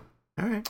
I'm Now feeling you heard it here it. first. Hey, feeling dude, I will happily you- bet a human centipede on It's it. very no. It's too early. Stop. Stop. Stop. It's stop. too If early. you believe in Sean, it, you're I, I, I believe enough to, to make my bet. Nothing's even nominated yet. You're making human centipede bets. Sean. All I think right. you're feeling it. I think you're feeling it. I am. I I, I, I want to see to feel it. how many nominations the, it the, the event gets. tonight. I will get behind it. Kevin that if any year is an animated Pixar movie going to win Best Picture, it's this year because the competition is is not as great. Well, since we're just throwing random ass movies from whatever year, can we can like Toy Story get nominated? Like, because apparently you don't need to have come out within this window to actually win an Oscar this year. That'd be great. All right, this week in movies, uh, there's a limited film that is opening up called Supernova, and I believe that's the one with Stanley Tucci and, And Colin Firth. Colin Firth. Uh, Both of you guys have seen this? Jake saw it. I'm watching it tomorrow morning. Are you able to talk about it, Jiggy? Well, it comes out Friday, so I would imagine so. Why not? Game on. Um, How is it? you know, the performances are absolutely incredible. For people that don't know what the film, it is about um, uh, Stanley Tucci and Colin Firth are a, a longtime couple. They've been together for a long time, and Stanley Tucci is starting to feel the effects of uh, dementia. Oh, and that's he's sad. at that. They're at that point in their relationship where they're kind of like. They're, they're, they're on a road trip together and they're kind of you know hitting you know family members and kind of it, it's almost a goodbye tour. You know they, you, it's it, a lot of stuff is unsaid but you know a, you know a lot of times they'll they'll leave someone it'll kind of the the look on Stanley Tucci's face is like you know he he makes several references to pretty soon not only am I not going to know who you are I'm not going to know myself to not be able to know who you are. I mean it's, Oh, it's just it's a it's a uh, it's a heartbreaking idea um, the the performances between the two of them I mean I am was thoroughly convinced that these are two men that have been in a relationship for years like they it just felt like we were dropping in on this relationship um, I was really into it the final act left me wanting more I felt like it got me to the one yard line and wasn't able to get me into the end zone. Interesting. Um, but, you know that, that's as far as I'll say without without obviously ruining anything.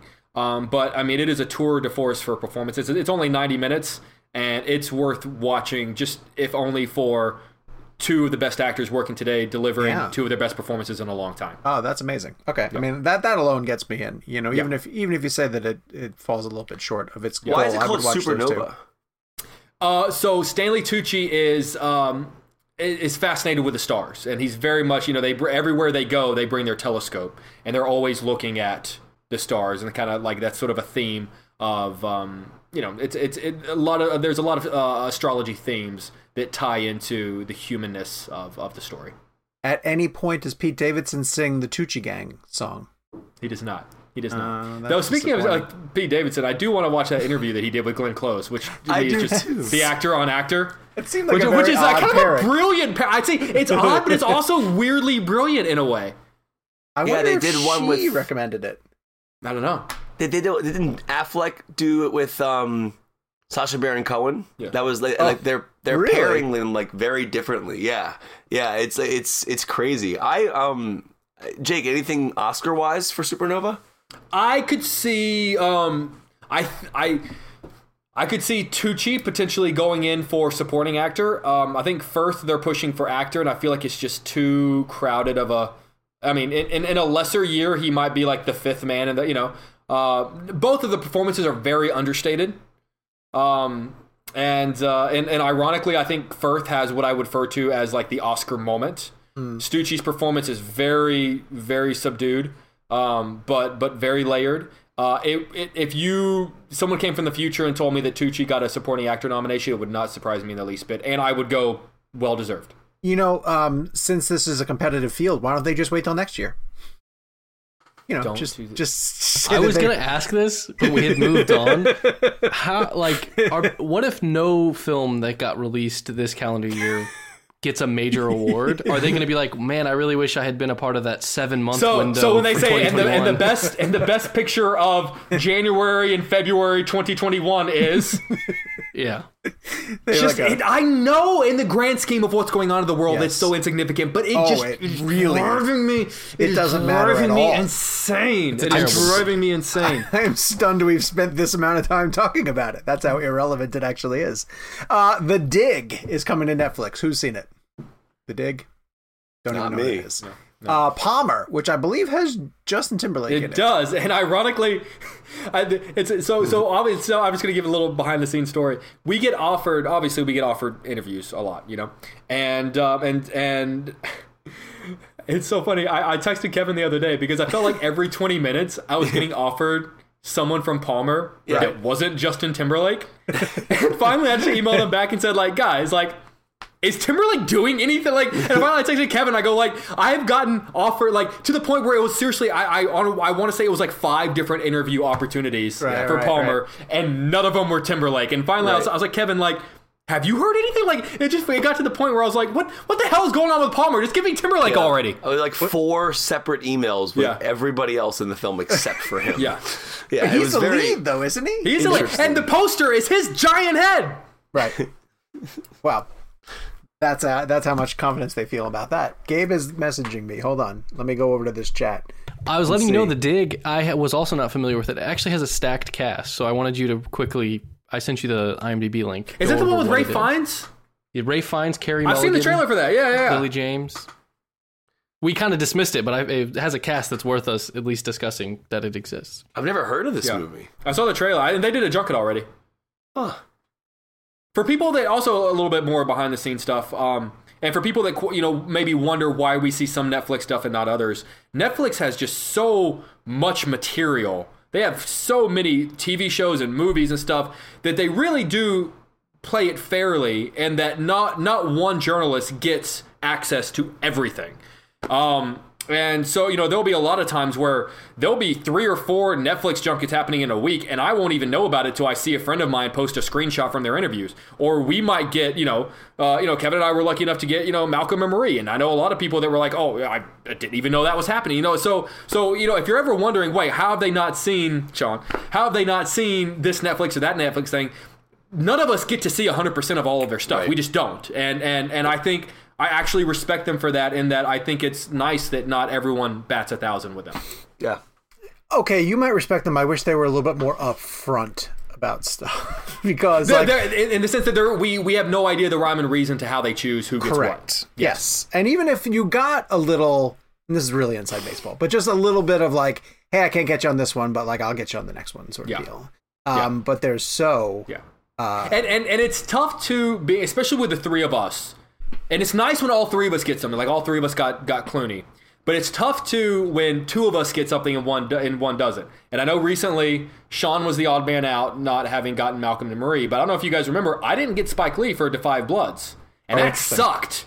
That sucked not getting, you know, because that was a that was a moment where the where the the, the protests were happening around. I mean, that was a, an interview that that was valuable not just for the quality of the film, but for what was going on in this country. So it, it, it you know, in, in terms of our podcast, it can suck when two of us get something and one of us don't.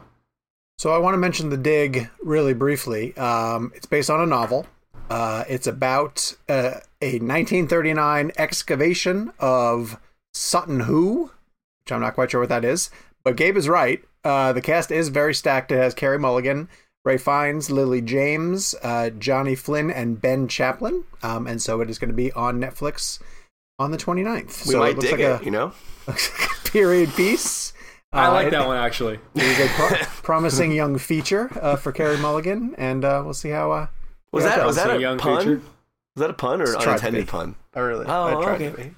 Uh, so that brings us to the little things, the latest film from John Lee Hancock, starring a, a stellar cast. And Kevin, I want you to kick off with telling us about interviewing all three of those Oscar winners uh, in one room. So we, we talk a lot about our junkets and pairings a lot on this show and how odd they might be. Uh, Kevin got Denzel Washington, Jared Leto, and Rami Malek all together in one room, which uh, terrifies me because a lot of times with a pairing, you can at least understand how to play all of them off of each other. But that one is really hard because all of their interview styles are completely different. Oh, and and anybody on here who knows who's interviewed Denzel Washington, you know how incredibly like animated he is, and Rami Malek is a little more subdued, and and then Jared Leto is could be one way or the other depending on the day he's uh, he's having. yeah. Um, that was uh, that that was a and again I, I just want to clarify I was very thankful to get them, um, Sure. but that was a very stressful interview for me. like like I didn't sleep the night before really that much. I was like very because you have to understand like that in in that situation. By the time I had gotten to that interview, their day was delayed. I think I had three minutes or three and a half minutes on my- Oh. total. Because Wait, how for- long? How long was your tape? So uh, I'll, I'll explain it. So basically, uh, I was given a five minute slot, and when I went into the room, I, I I didn't know anything about like where if anything had been uh, changed or timing it had been changed. I, I, and I remember asking my first question, and then right as Denzel Washington was answering it, I got the two minute warning. Oh, and oh, so, that makes my oh that makes my stomach hurt. so Oh, That's then awful. I- I that gives up- me anxiety just like hearing it because you need something Dude. from all three of them. I, I so I'm sitting there and I'm like, okay, wait, I have two minutes left. Thankfully, Denzel Washington, Rami Malek, and Jared Leto's answers to the first question were short enough hmm. that left me a minute left to ask them one more question that they all three could answer. Hmm. Smart, And smart. so I think my tape ended up being like 4:30. But Okay. I- and I, and I'm, I'm I'm on you know I'm, I'm airing this thing and I, I'm I'm actually trying to explain explain explain to my audience this morning. I'm like, let me explain how this works. Okay, I'm on a Zoom with three Oscar winners for less than five minutes, and they all somehow have to answer, and it has to feel like some type of engaging conversation. Um, and for me, it was just like when it ended, I, uh, the interview ended. I remember the interview ending. And I, te- I texted you guys. I'm like. Like I, I don't know how that went because I just felt like numb. Because I, I wasn't sure what like like what was good what was bad. Like did that go good or did I just completely mess up or did, you know what I mean? So um, that was a very stressful situation. And again no complaints whatsoever. Um, but to have those three on one call for five minutes or less um, was a very daunting task. I, I, I will say that. And, and, and again very lucky to have gotten them. Even a minute with those three is amazing. But it was it, it was a very and I'll give Warner Brothers credit. Like the, you know, the connection was great. It looked great. They sounded great. They were cool. They gave great answers. Um, But from a from a logistics standpoint, from my my head going to bed that night, like who do you start with? Who do you go like you know who who answers what? If the, if Rami's answer is uh, is way too long, does Jared not get to answer? Like, like that's all going through your head. Right. And like these interviews aren't natural conversations. They're timed. They're structured. Yeah. You all the while get- you have someone going. Right. You got to get a good soundbite. You know, you want Denzel to talk. You want all of them to talk. Um, and like there, it, it, that is. Like, our jobs are very interesting because I don't think people understand the mental gymnastics that goes on in our minds while we're in the middle of these. And it's it's not just like I'm popping on a Zoom on a you know on a Saturday to talk to three Oscar winners. It, it is it's a it's a, it's a lot. You guys all know we all we all prep so much for this stuff, um, and it goes by in one second. Um, and I, I got the Raptors now, just like I got on the interview. That's awesome. I'm going to mention that um, I liked the film. Uh, I understand it is. Uh, it's very much a procedural uh, serial killer crime thriller, and it has a bunch of twists and turns. I liked the chemistry between Denzel and Rami Malek as the uh, veteran uh, officer who's been through Denzel plays a veteran guy who's been through some tough cases is getting demoted because of this. Rami's the new up and comer with all these different uh, t- uh, tactics about how they would track down a serial killer. Um, we had, as you heard in our conversation, a lot of this discussion about how you bring Jared into that because you know he's part of the film, but is he the villain? Is he not? How do you play off of that? Um, I, I, I, thought it was interesting. I, I enjoyed it. I liked some of John Lee Hancock's decisions the way through it. I think it's perfectly fine for uh, an HBO Max um, screening while you're sitting at home. Jake, you are shaking your head. I, I, think it is not a good movie. I, I thought it drug it, I, I felt there were so many moments where I kind of did the thing on my with my remote to see how much longer it had left. Oh uh, I feel like Denzel phones it in. I feel like Rami is incredibly miscast in that in that part. Uh, Jared is far and away the best part of the movie, and it doesn't show up until an hour over an hour in. Yeah, it's, um, it's a long I just it, it felt like I mean I I didn't realize until our interview that uh, that John Lee Hancock wrote it 30 years ago kind of yeah. it, honestly and it feels like it because it kind of feels like maybe this was fresh 30 years ago but we've seen the same and better uh, in, in those 30 years. And uh, i just felt like maybe it should have stayed on the shelf. All right. Kev? Yeah it, it's it, it's almost like uh, i guess i'll use the word lukewarm. Um, it's like, and that's not really a, a, a, a, good thing to say about a film. I, I think that the film has a lot of good qualities, but the first half is just, it just drags. Like mm-hmm. it is when Jared Leto shows up, the film sparks. Like he's mm-hmm. so great in it. Like like I mean like that performance, the the the mystery of his character. And for me it was interesting. Like I kind of had the same thing, Jake, where I was like I like shifted gears. Like first half I'm like all right, wow, this is like not really that engaging. Like what's going on here? And then when he shows up and they start playing with that aspect of the character, then I got then I started feeling myself become immersed, right? I was like, but it was little too little too late, I guess. I guess I would say in the sense that I, I was. It's not a bad movie. It's just not a good movie. It's it's just very. It felt middle of the road, which is strange to say considering the talent involved. I mean, mm-hmm. like John Lee Hancock, you know, as a director, I'm you know, Blind Side was good. Little little little. Um, I would say a little. Uh, it was good. It was very good. Um, and I thought Bullock was great in it. But I don't know that is is he a great director? Um, and I, I guess my question would be like, he obviously he's a great writer, and you know Spielberg was attached to it, and and and, and there's great things in it. Um, but it just didn't feel. It didn't move, and it was like, and and and there was elements where it was trying to be seven, and you know Jake and I were you were discussing that. Um, but Leto's great, and but you're right, like uh, Denzel's Washington's performance unfortunately was forgettable. And I mean, we've seen him. You know, I, I, I was kind of like, it almost felt like I was like three Oscar winners in yeah. one movie, and, and he and he can do a good cop procedural. Like Fallen is a great Denzel cop procedural film also, if you've ever yeah. seen it. One of those Oscar winners might not necessarily have earned their Oscar. If you know see, how, how dare you say that about Denzel Washington? if you know what I'm saying. See, this podcast, uh, the one of the clear divides in this podcast is Rocket yeah. Man and Bohemian Rhapsody. I yes. love Bohemian Rhapsody. I liked Rocket Man, but I didn't love it. And I think we we all are on that same like Sean and Jake loved Rocket Man thought Taron Egerton was amazing. I think Rami was phenomenal in Bohemian Rhapsody. I was right. so blown away by it. But eh, but little things like I think the best way you put it was if you watch it on HBO Max and you're home, you're gonna go, cool. Yeah, that's, fine. That's fine. Yeah. Uh, so clearly, you guys are not picking it for Denzel Washington blend, which is our blend game this week. Uh, Jake, I'll start with you. What will you pick for your favorite Denzel Washington film? Not best. Sure. And and and favorite. this is a perfect example of an actor where you have to differentiate favorite and best. Yes. Um, I find no more joy than watching him in Training Day.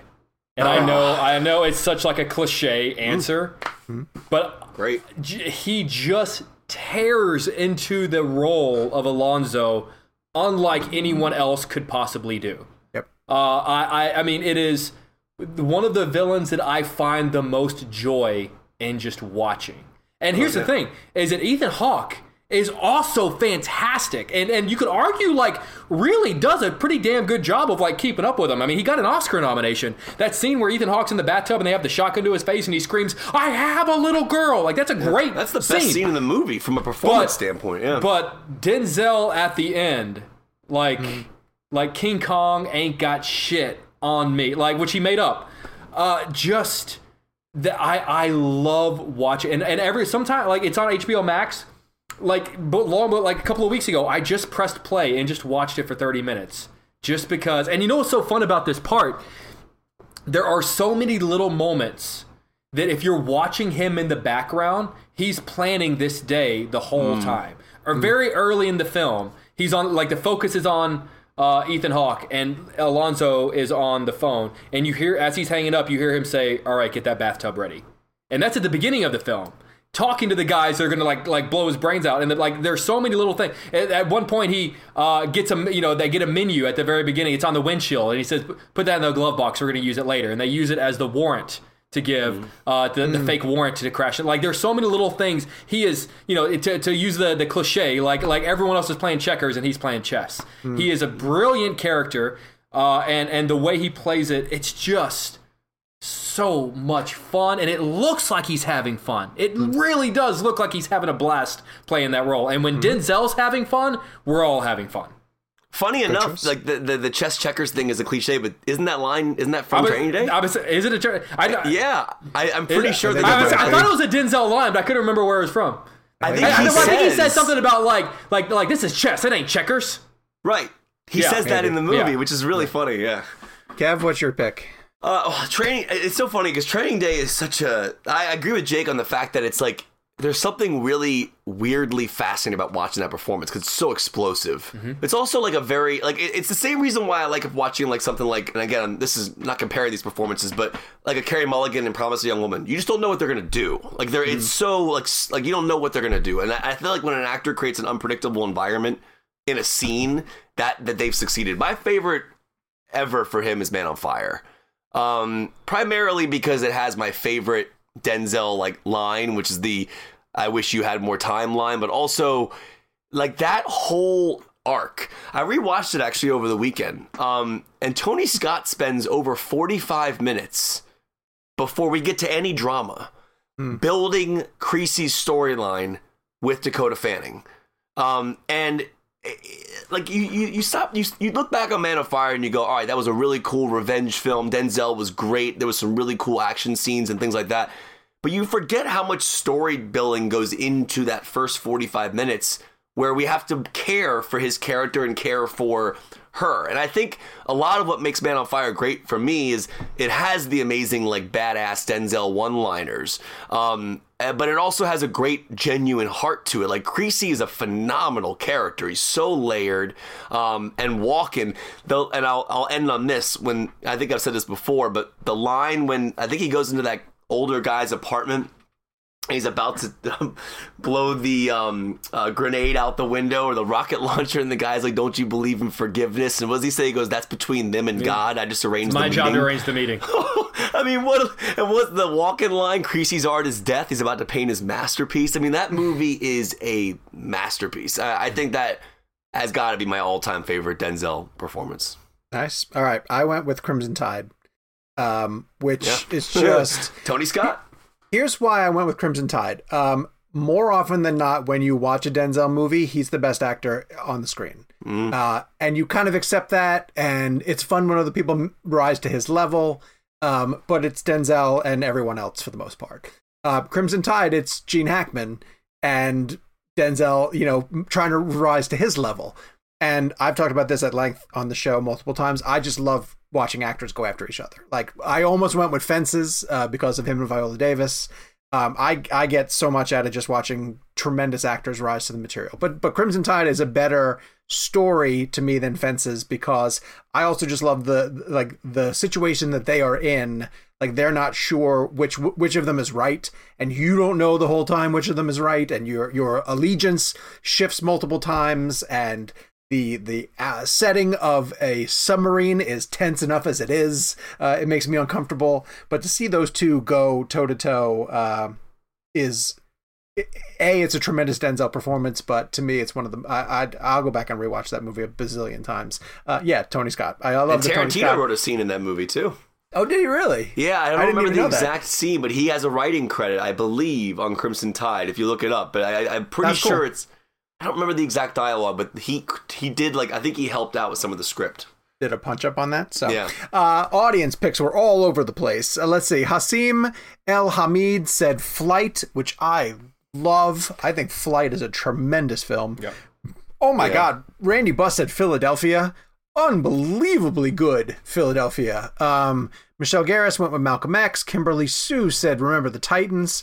Michael Breen said Training Day. Carlito Brig- Brigante said Fences, uh, and Isaiah Washington says they're stuck between Glory and Fences. So unbelievable. I mean, his filmography got Yeah, I mean, you can. so much love across the board. He's the last remaining actor that I think people go to see a movie because it's Denzel's movie. yeah, yeah, yeah. You, like- you don't think people do that with DiCaprio? I think DiCaprio, yeah, the, DiCaprio's right there. I I actually would agree with you. DiCaprio is, I would argue, yes, he's probably one but of DiCaprio them. But like, also has, uh, I think, uh, the infrequency in which he puts out movies adds Yes. to the idea of it's more of an event because, like, he doesn't. I mean, Denzel, you're right, has that that fo- that following, but he has it despite the fact that he puts out a movie or two every Right. year.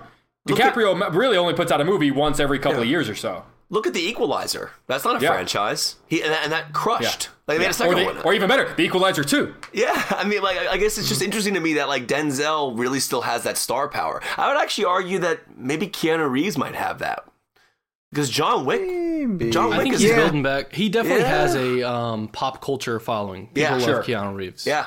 yeah. Uh, all right, so for next week, we're staying in the. So Denzel and Spike have worked together a couple of different times. We're going to stay in the Spoiler Spike alert. Lee realm, uh, and we're going to play hashtag Terence Blanchard blend. We're going to celebrate the music of Terence Blanchard. Yes. Ooh. So get on board with I some like film when we do scores. music. I do too. Yes, and Terence Blanchard is a genius, uh, and I might have to go with Da 5 Bloods because he's just that good. Um, I think he did Miami too. Did he do one night in Miami? So Blanchard scored Miami, and he also scored Spike's Malcolm X Wow. film. So he's scored two Oh, right. actors who played right. Malcolm X, um, Kingsley Ben-Adir and now Denzel. unbelievably good. So get us your pick uh, on social media using hashtag Terence Blanchard Blend. Uh, that's Terence with one R and one N. Uh, you can also email us your picks at ReelBlend at. That's where you can also drop us a review. And this one comes from Hirak Shah in Australia, who says, Great listen, love from Australia. The podcast is so good. The interviews, weekly reviews, deep dive, and occasional banter between the three is amazing. Shocked why the YouTube channel doesn't have as many views despite the great interviews. Well, you know what, Hirak? So am I. And so if you can do me a favor, everybody, if you're listening to this podcast, please go over and give us a like and a subscribe. Go back through some of our old videos as well, too, and check out the old interviews that we have. Bonus episode coming up later this week. Oh, we sat down with Delroy Lindo talking about uh, uh, Spike Lee and staying in that in that realm. And so um, Kevin and I did an interview with Delroy uh, talking about Da 5 Bloods and the Oscar race and his performances there. He gave some tremendous, tremendous answers. Just a really heartfelt uh, interview that I think you guys are definitely going to enjoy. And because we have so many, so many good interviews and so much good content coming to the show, we're just going to release that as a bonus episode uh, coming up as well too. Our next premium episode for people who are subscribing to ReelBlend Pre- Premium is going to be the best double features. Gabe, can you clarify that a little bit? This I'm so excited about this. I have my answer. I'm so excited. I'm keeping it pretty loose. You guys don't have to come up with one, uh, but we're just. I, I think we're just going to talk about double features in general. Okay. Um, oh, that's a the premium episodes for anyone who doesn't tune in are, are great like story time for us, so we can talk about some some of our favorite double features that we've been to.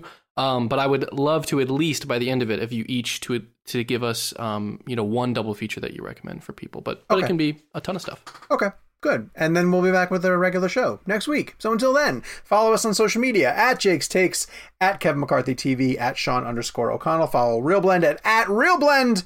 And uh, we'll see you with a new episode very, very soon. Until then, Don't say it. Hubie. Hubie? Don't say that Uh, either. I'll, say- I'll say Hubie too. Why not? Hubie! Hubie! As humans, we're naturally driven by the search for better. But when it comes to hiring, the best way to search for a candidate isn't to search at all. Don't search, match with Indeed. When I was looking to hire someone, it was so slow and overwhelming. I wish I had used Indeed. If you need to hire, you need Indeed. Indeed is your matching and hiring platform with over 350 million global monthly visitors, according to Indeed data, and a matching engine that helps you find quality candidates fast. Ditch the busy work. Use Indeed for scheduling, screening, and messaging so you can connect with candidates faster. And Indeed doesn't just help you hire faster. 93% of employers agree Indeed delivers the highest quality matches compared to other job sites, according to a recent Indeed survey. And listeners of this show will get a $75 sponsored job credit to get your jobs more visibility at Indeed.com slash podcast. That's Indeed.com slash podcast. Terms and conditions apply. Everybody in your crew identifies as either Big Mac Burger, McNuggets, or McCrispy Sandwich. But you're the filet fish Sandwich all day. That crispy fish, that savory tartar sauce, that melty cheese, that pillowy bun. Yeah, you get it. Every time. And if you love the filet of fish, right now you can catch two of the classics you love for just $6. Limited time only. Price and participation may vary. Cannot be combined with any other offer. Single item at regular price. Ba-da-ba-ba-ba.